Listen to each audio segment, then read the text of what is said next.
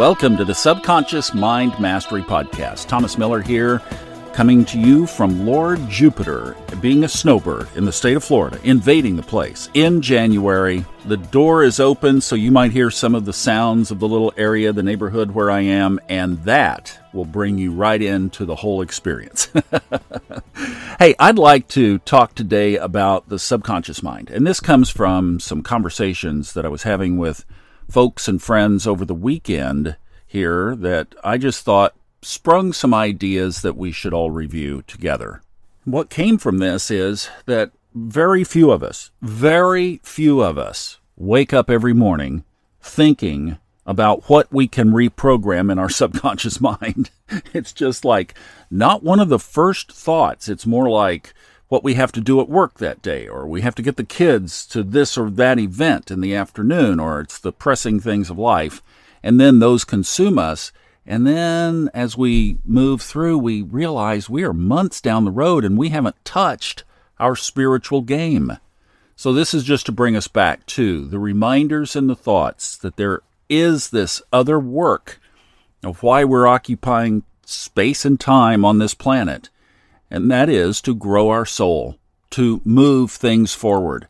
And we're going to talk in just a few minutes in the middle of this why I believe that this is the most powerful time to make substantial changes in our entire composition of our subconscious soul structure that we don't want to miss this opportunity. So this is just a realignment to say this energy is here, it is with us, it is now, but don't get distracted by all the dailiness and you miss it. We'll talk about more of that here in just a second, but let's lay the groundwork. So, when do we identify something as a subconscious issue that we do need to focus on?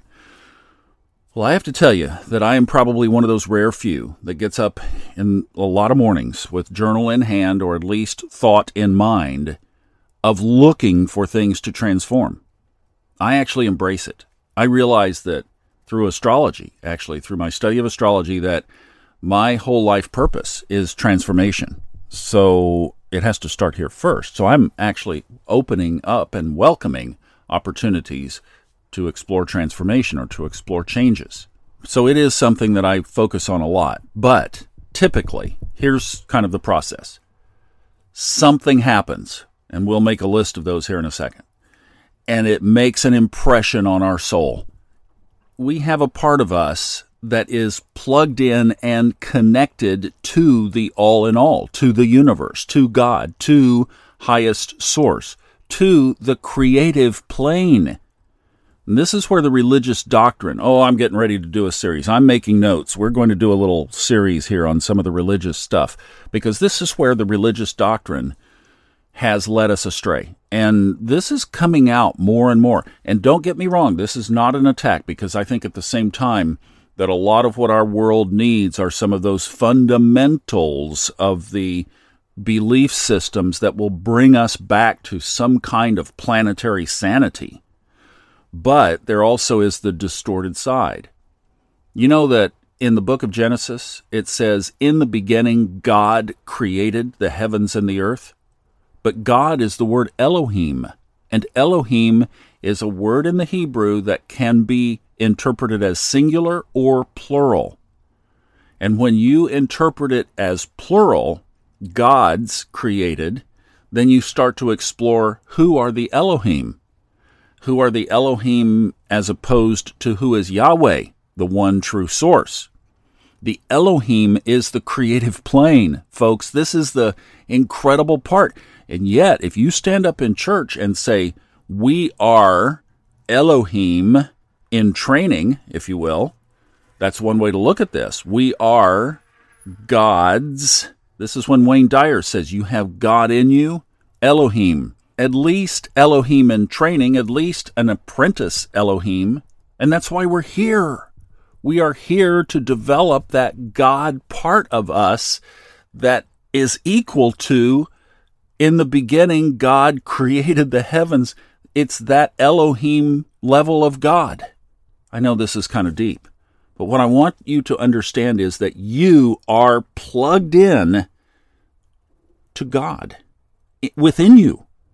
This is where Hemet says we are connected to the home office. I love that line. That's what I want you to understand. That's what I want you to just let that sink in. And that is what Freud and Jung and Joseph Campbell and all the others who have written about the subconscious mind didn't have the full connection. But this is what's coming up and being exposed to us now. So there is Yahweh, that's God, that's source, that's highest source, that's that's the ultimate presence in the universe. But often in church we pray to God when really we're praying on the level of Elohim. And Elohim were also gods, but on a different level. I hope that makes sense. Look it up. Do a study on that if you'd like to go deeper the difference between Yahweh and the Elohim. But I mean, just I really want to drill in the point. You have that in you and it gets blocked. It gets clogged up. It's like an old drain where you have dog hair going down it. At some point, you're going to have to clean that drain out. All right. So I think that there are two main categories. Let's just say for this purpose, two types of subconscious programs that often affect us. One we'll call embedded think of it like you came with a microchip with this programmed into it. You know, we're all hearing about these microchips and digital ID and all this stuff now. We'll just say that you it's like you came in with a microchip. And that means that it could have come from a past life. I've told the story of my of the removal of my noggin that happened many years ago. That came forward time after time after time after time. And then finally, under this energy that I'm going to advocate in a minute, it was released. It wanted to come to this time to say, you haven't been able to get rid of it for a thousand years. Now you can. So, past lives, current lives, which may, by the way, have originated in the womb. If your mom was exposed to negative events that you picked up on before you were born? Absolutely. Or let's say that someone treats us a certain way over time, perhaps a parent. I heard the story that you hear the sirens in the background. I'm not sure if you hear that or not, but it's like, I got the door open. It's a beautiful morning. So I was with some folks this weekend uh, who I have kind of adopted as kids, and their precious little son is uh, like a grandbaby to me now. And I was with them, and they have a dog, and the dog was rescued. And I heard the story of the rescue, and this dog was wandering the streets, surviving. When they adopted it, they specifically went after those characteristics in the dog that were obviously connected to its abandonment and they started to work on those characteristics and they mostly were able to reprogram it. It's amazing. Animals, it's so cool to watch how this same thing shows up in the animal world. But they were not able to get all of it. And sometimes wee little moments poke through. I told you all in stories past about the little dog that we found at our farm when I was growing up that had been abandoned and abused, and we adopted it and never could love that fear out of little Katie, the dog. She was always scared. If you like raised your hand, if you raised your arm, scratch your head, Katie would run under the table. She just we never could get that out of her, and we gave her lots of love. So that's the same kind of thing. We have stuck embedded chips in us that come with a program that comes from somewhere in the past. Another one of these embedded things can also be habits that we develop that become a way of being. So it is worth watching any kind of repeated behavior. Now, the other category is what I kind of like to consider flash programming. So this is not that you have the embedded chip. It's not like an operating system for you. These are more like pop up events, okay? Episode number one of this whole podcast was when the pastor sat me down at the tennis courts in Vail, Colorado, and a very influential person in my life looked right at me and said, You are the biggest disappointment in my entire ministry. I heard nothing else the rest of that day. Flash programming. That was so strong that I set out then at about 24, 25 years old to become a disappointment because I wasn't going to disappoint him again.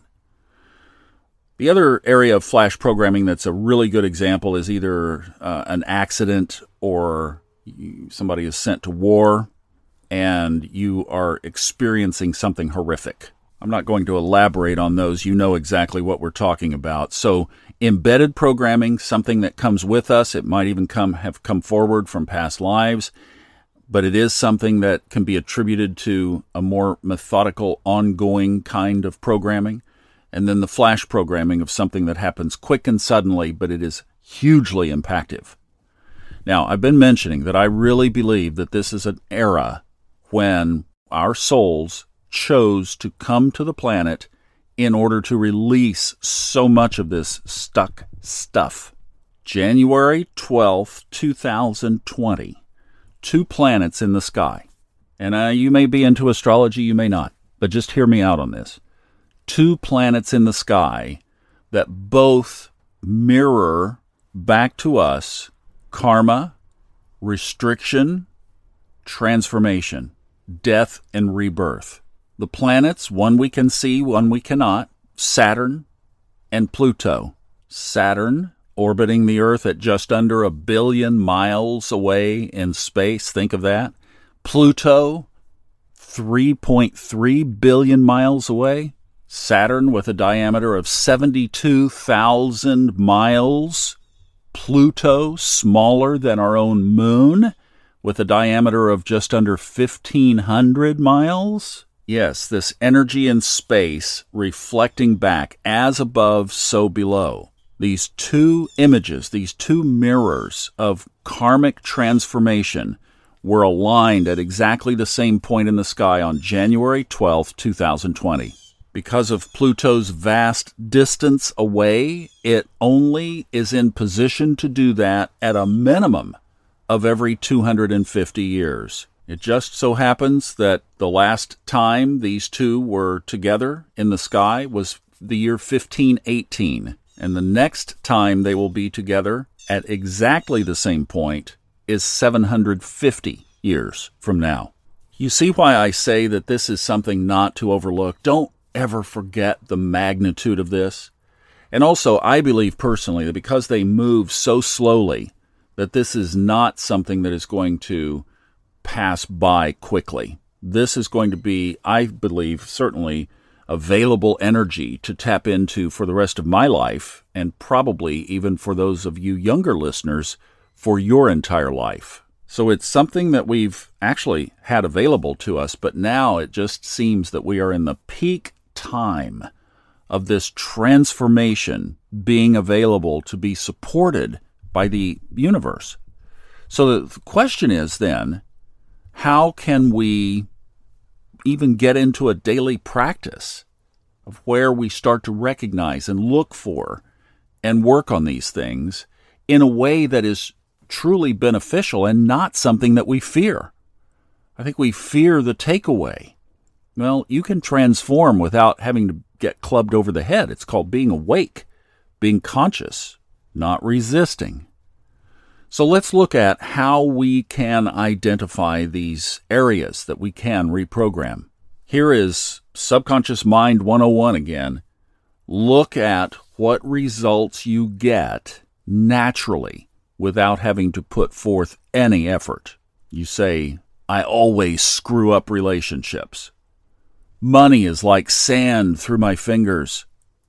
I always get sick during the holidays. you know, it's like these are recurring patterns that you don't have to do anything. They just happen. They seem to happen. That's identify that as a subconscious program, an embedded chip, perhaps, that wants to be reprogrammed. A result you get without much effort. All right. Number two, what do you resist? What do you resist within yourself? What are you afraid to look at? What closets do you keep the door shut? Open them up. What do you resist about or within another person? Something about somebody just triggers something in you. Oh, you can't, oh, can't stand it. That's a subconscious program. What do you resist within your environment? And by that, I mean anything from your home and family, your kids, your spouse or your significant other, your town, your job, anything about the environment in which you operate that you push against. And then the third that I wrote down is similar to the first. It's what you cannot seem to achieve. So, in other words, success is always around that next corner. Or you say, I can't ever get a break. All right, now think about that. In a world of 8 billion people, breaks are happening to people every day. Lucky breaks, quote unquote, right? They're happening all the time. But if you say, I can't ever get a break, that's a subconscious program. So recognize it for what it is. Recognize all of these things for what they are. So if you wanted to do a daily journal practice for the next 90 days, you could write those three things down. Number one, what seems to show up in my life without any effort? What am I resisting? And what boulder can I not seem to push over the hill? Now, what do we do with it? Well, number one, summons the energy that is with us to reprogram this. Saturn and Pluto. I mean, literally, say to the sky, you're saying it to obviously Elohim, to God, to even Yahweh. I want help to change these things. I know that this energy is strong. I am willing to open the doors. I'm willing to dump the drawers out. I'm willing to open even that secret chamber that's behind the painting that nobody knows about. I'm willing to open it all and look at it. I ask in return that you be gentle and benefic in my exploration. I am willing to not resist. I'm willing to make the changes, and I'm asking for help. That's number one. Just put the intention out there. Second, if it is emotionally safe for you to do this, and for some it would be, and for some it wouldn't be, trace whatever the issue is back to the first point of origin in your life and make notes of everything that you can reconnect with that was happening to you at that time. And that's why I say only do this if it is safe emotionally for you to do it. For some people, it's not. And it's not a necessary step. I find it to be a helpful step, but we don't have to go digging up old bones and all the details of old bones in order to change. You don't. I just think that it's helpful in my brain and my mind to find the points of origin and to know why the programming got stuck there in the first place. You may not need that. You may just hop right on by. Now, the third step, and this is kind of a jump step, is that you realize that it may have come in from the past and was brought forward to be released. That's where you really catch some stuff because we tend to think back to our birth or, like, say, time in the womb, but we don't go back past that. I would really invite you to open up that exploration as well. All right, step number three think of the opposite action, behavior, or thought of what you've identified. This is not a complete step, and there's so much more that would go into this, but I'm just giving you kind of hitting the high points here of actions that you could take that you can reprogram so much stuff just with this little formula how to identify it and how to change it. So you think of the opposite behavior, and then what you're going to look for is the solution perhaps somewhere in the middle. Let's just use an example that probably a lot of us today could get frustrated with. I always get mad in traffic. Well, what's the opposite of that? Obviously, to be nice in traffic, or to be mellow in traffic, or to realign your driving habits, like I have been basically forced to do since I bought this van, and that is stick yourself over in the right lane and do about 60 miles an hour and see what happens. I mean, it's like that's what I do now. I just hold space in the right lane and I let all the cray cray happen around me. And it's really becomes a show. I mean, they ought to sell tickets to it. They ought turn all these freeways, these toll roads that they've got now that were, you know, as soon as the road was paid for, they were supposed to take the toll booth down. Yeah, huh? We'll take that and turn it into a sideshow because that's really what it becomes. And you can just sit back and watch because you're not trying to be in the fray of, uh, you know, zip zap getting in front of this person or that, but you just that's opposite behavior. That's turning it around. I, now traffic still like, like traffic is still a challenge for me. I'm still working on that one. That's why it's a good example for me. May not be for you. Mine is not now so much reacting from an emotional standpoint as much as it is from a fatigue standpoint. Traffic exhausts me, and that's still is an inside reaction. So rather than, I mean, why would I allow my body to be depleted of energy when I'm just sitting in a chair? So I have to get to where the act of driving is just as effortless as the act of sitting here talking into this microphone. And actually, that's a way that I could kind of use to reprogram it. See, there's there's a flip right there. Well, I need to make driving as easy and fun for myself as this is. I love doing this. Transmute this into that. I think I'm going to do that. Then lock it in. So the next step four is focus for 90 days. Three months, folks. We're going for the long game here. We're using that energy, is what we're doing. Focus for 90 days on that opposite until it has become a pattern and a habit. Now you have used the reprogramming to your advantage, but you have to lock it in. They say 30, I would go 90. Then, as a concluding exercise, pray, invite, ask for the next steps. Make it very clear to the universe just how serious you are about this. And then ask for the next steps to be shown to you. And obviously, watch and wait for the answers. Also, while you're paying attention to things, remember my story of how the beheading issue got completed was that I had this fear reaction after having done all this work, so I just asked about that was like, I shouldn't be having that kind of a reaction here now with all this work that I've done. Was this related to that? And that was just my exploration. And the answer came back yes. So there was still more. See, there's always, I mean, until you get it flushed out, until you hit the bottom of the release, and you'll know, I mean, when it's gone, it's gone. That fear released completely that day. The episode is back in January of 2021 if you'd like to go back and listen to it. But it completely released. Before, I had an unhealthy fear that drove my behavior, ending up in results that I didn't have to work for. And now I would say I have a normal, healthy, respectable fear of how anybody else operating, like I say, in any kind of bandwidth of normal would have. I know that that was resolved.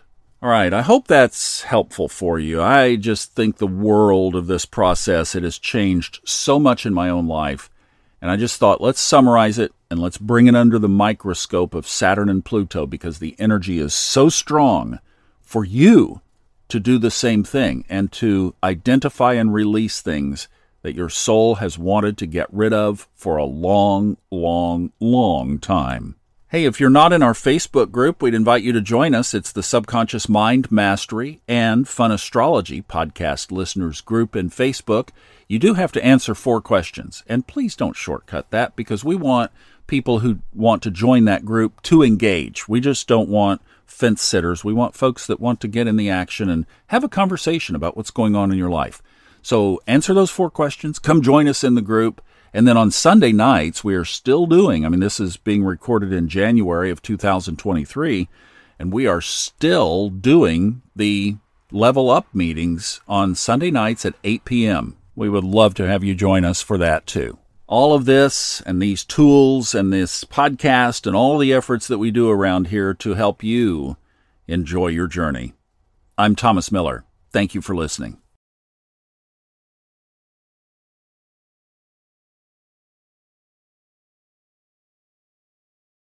The stories and opinions expressed on this podcast are independently those of the host and guests and are not intended to be taken as medical advice or to replace medical care from a licensed professional when appropriate.